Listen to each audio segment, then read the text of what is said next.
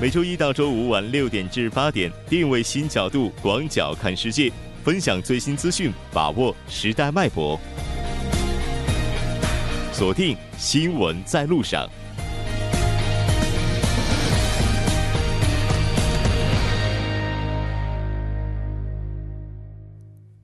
好的，欢迎回来，了解最新热点焦点，锁定调频一零点三新闻在路上。稍后在第二部节目当中，将为您带来今天的半岛之外、首尔新生活以及听首尔。那广告过后马上回来，关注半岛之外事态走向，传播全球动态新闻声音，半岛之外。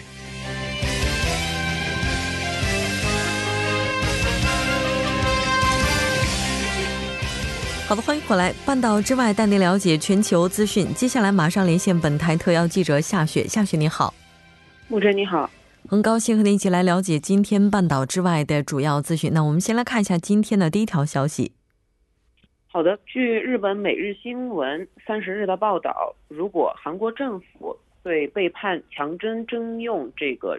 征用这个劳工的日本企业采取扣押措施的话，日本是将对此进行对抗措施。是的，应该说从上月开始到这个月，连续两次韩国大法院是做出了日本企业应该赔偿强征时期的劳工的这样的问题。我们先来看一下日本政府主张的对抗措施相关报道内容。好的，就在前一天的这个。对话中呢，日本的外相河野太郎是通过谈话首次提到了这个对抗措施，而这一措施呢是被认为在这个对方国家违反这个国际法的时候，指这个一国为对抗他国的国际不法行为而采取的这种报复性措施。虽然此类的措施违反了该国对他国承担的国际义务，但是呢，它的不法性应予以排除。嗯，是的。那这个所谓的对抗措施，它具体指的是什么呢？就在记者在这个发布会上问这个河野太郎对抗措施是什么的时候，他并没有直接的回答。他说不会亮出自己手中的底牌，并且呢是回避具体谈及。而但是呢，他还表示希望在这个事态发展之前，韩国政府能韩国政府方面呢能够立即采取适当的措施。他呢，就是不断的在向韩国施压。嗯，是的，没错。那如果日方真的采取行动的话，可能对于韩日关系而言，真的会跌入谷底。是的，没错。如果采取这个对抗措施的话，韩日之间的关系呢，可能会陷入这个报复和应对的这一种恶循环之中。因此呢，无论如何，这个日本呢，都是在不断的敦促韩国政府采取相应的应对措施。嗯，应该说，自上月韩国大法院的判决出炉之后，原本应该进行会晤的韩日两国首脑呢，他们的会谈是被取消。包括在在这次即将要举行的二十国集团峰会上，韩国和日本的首脑会谈日程也是不存在的。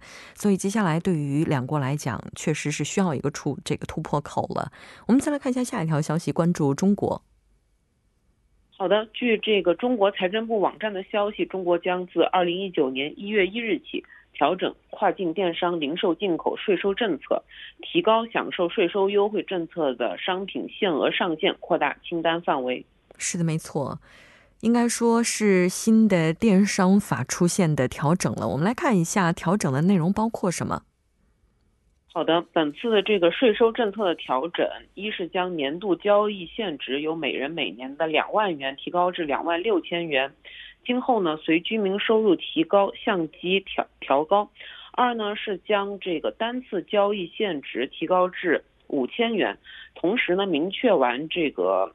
完税价格超过单次交易限额但低于年度交易限额，且订单下一件商品时呢，可以自这个跨境电商零售渠道进口，按照这个货物税率全额征收关税进口环节增值税、消费税，交易额计计入这个年度交易总额。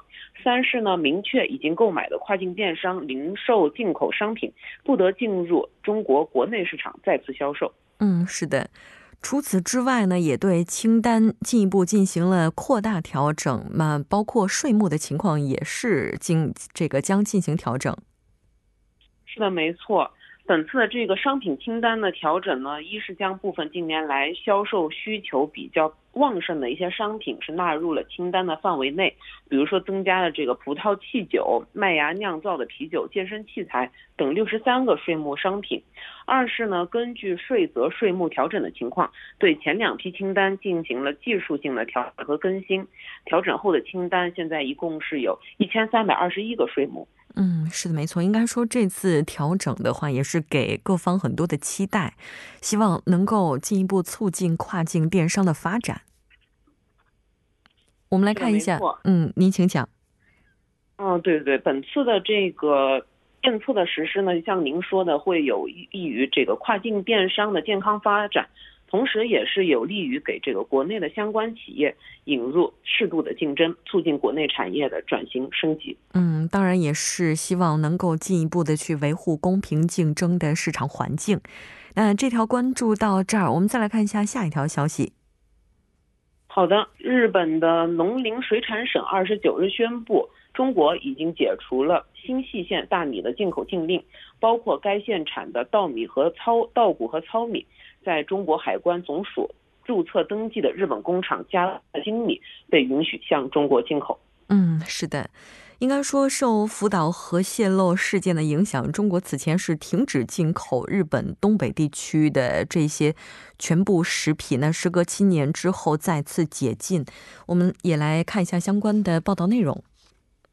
好的，中国的海关总署呢是二十八日发布了公告，强调日本星系大米在进口时应当符合中国食品安全、植物卫生、法律法规等要求。而据这个日本日媒报道呢，这是中国时隔七年七个月后首次允许日本的农产品进入中国。此前呢，日方一直要求中国取消禁令。该报认为呢，这是中国考虑到了星系县离福岛距离比较远的原因。嗯。那如果按照这样一个进度的话，接下来中方是不是也会进一步扩大对日本这个食品进口的解禁呢？对这一问题呢，中国的外交部发言人耿爽也是在二十九日做出了回应。他表示呢，作为原则，中方一贯重视进口食品的安全，将继续本着科学的原则处理日本食猪华问题。双方的主管部门也将继续保持沟通。是的，没错。应该说，此前安倍首相在访华的时候，也是带着相关的议题呢来到中国。那这这个议题，应该说也是安倍首相他访华之后的延续了。这条关注到这儿，我们再来看一下下一条消息。好的，二十九日，美国总统特朗普宣布取消与俄罗斯总统普京在 G20 峰会期间的会晤。是的，没错，应该说这也是和日前发生的事态有关。我们先来看一下相关的报道内容。好的，就在这个特朗普宣布之后呢，俄罗斯总统新闻秘书是表示，特工对于这个美国政府取消普特会的决定是感到遗憾。他表示呢，我方对于美国政府取消已计划好的俄美两国总统在布宜诺斯艾利斯会晤的决定深感遗憾。这意味着呢，国际和双边议程问题的讨论被无限期的推迟。他补充道：“至于这个普京方面，他有意与美国总统进行接触。”嗯，是的，在本月二十五号，俄罗斯和乌克兰呢在黑海的克赤海峡发生了争端。当然，截至目前，双方对于真相也是各执一词。好的，非常感谢夏雪带来今天的这一期连线，我们下期再见。好的，下期见。接下来关注一下这一时段的路况、交通以及天气信息。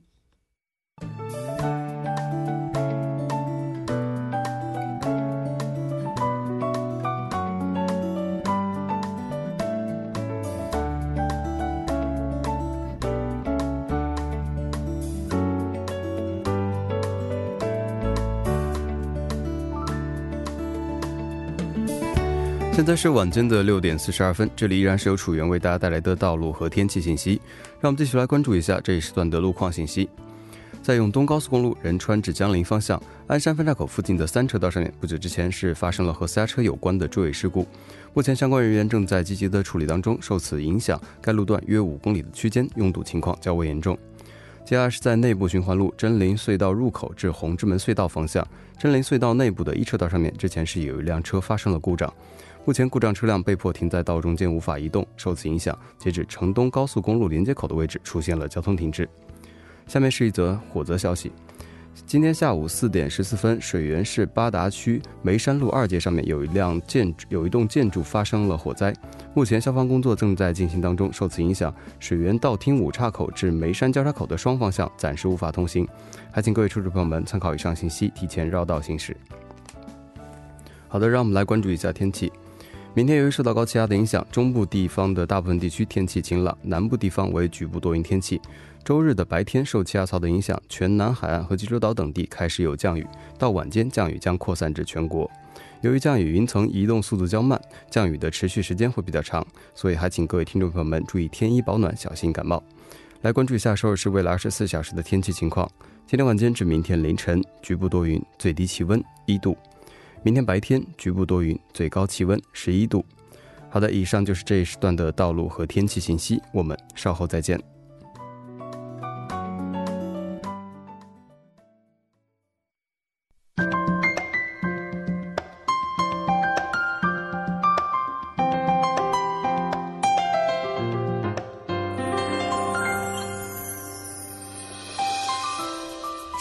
新生活为您介绍首尔市面向在韩外国人推出的优惠政策、开办的教育讲座、举行的庆典。接下来，马上进入我们今天的首尔新生活。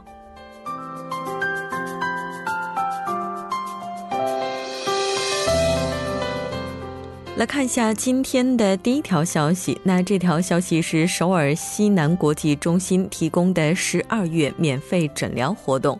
时间是在十二月二号、九号周日，从下午的两点到四点；另外，十二月四号、十一号周二晚上七点半到九点呢，也会提供。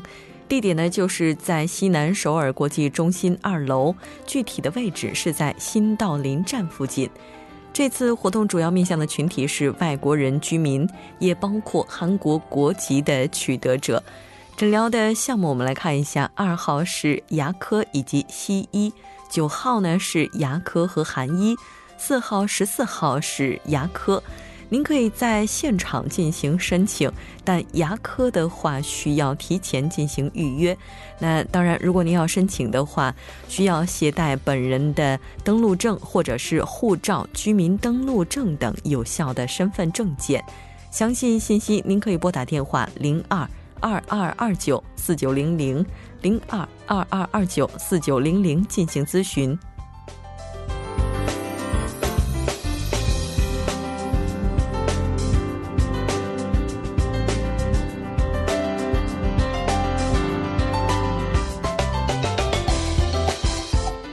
来看一下今天的下一条消息。那这条消息是仁川富平区多文化家庭支援中心组织的二零一九年度家访式预备学校派遣支援项目之语言教育支援团，现在开始招募培训课程的学员。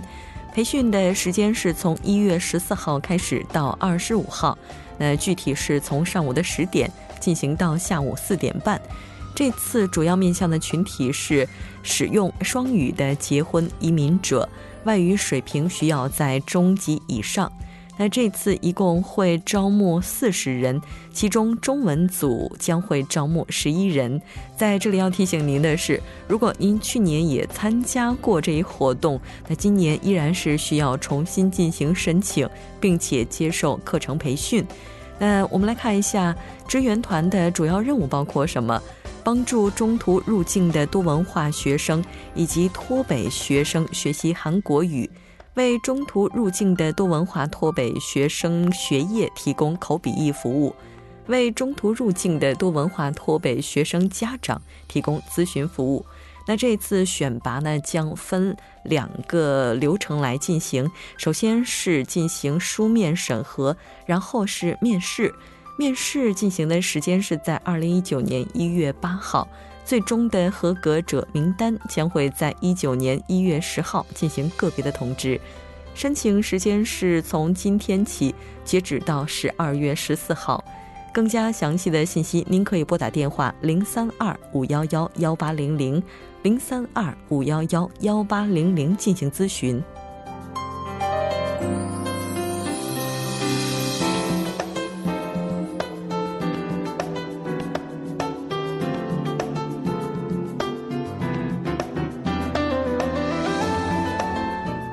再来看一下今天的最后一条消息，那这条消息是京畿道富川市多文化家庭支援中心。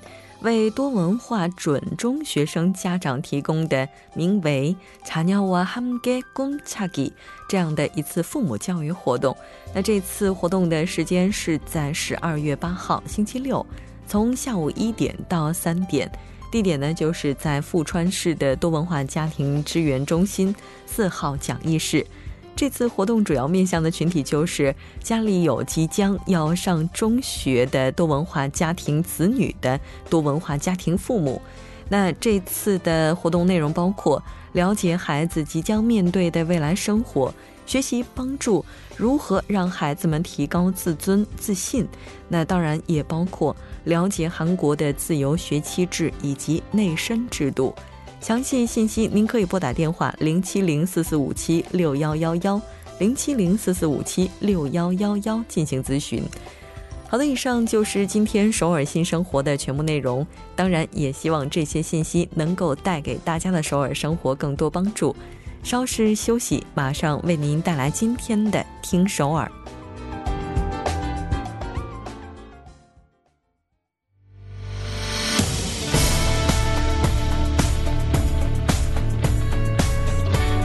您现在收听的是《新闻在路上》。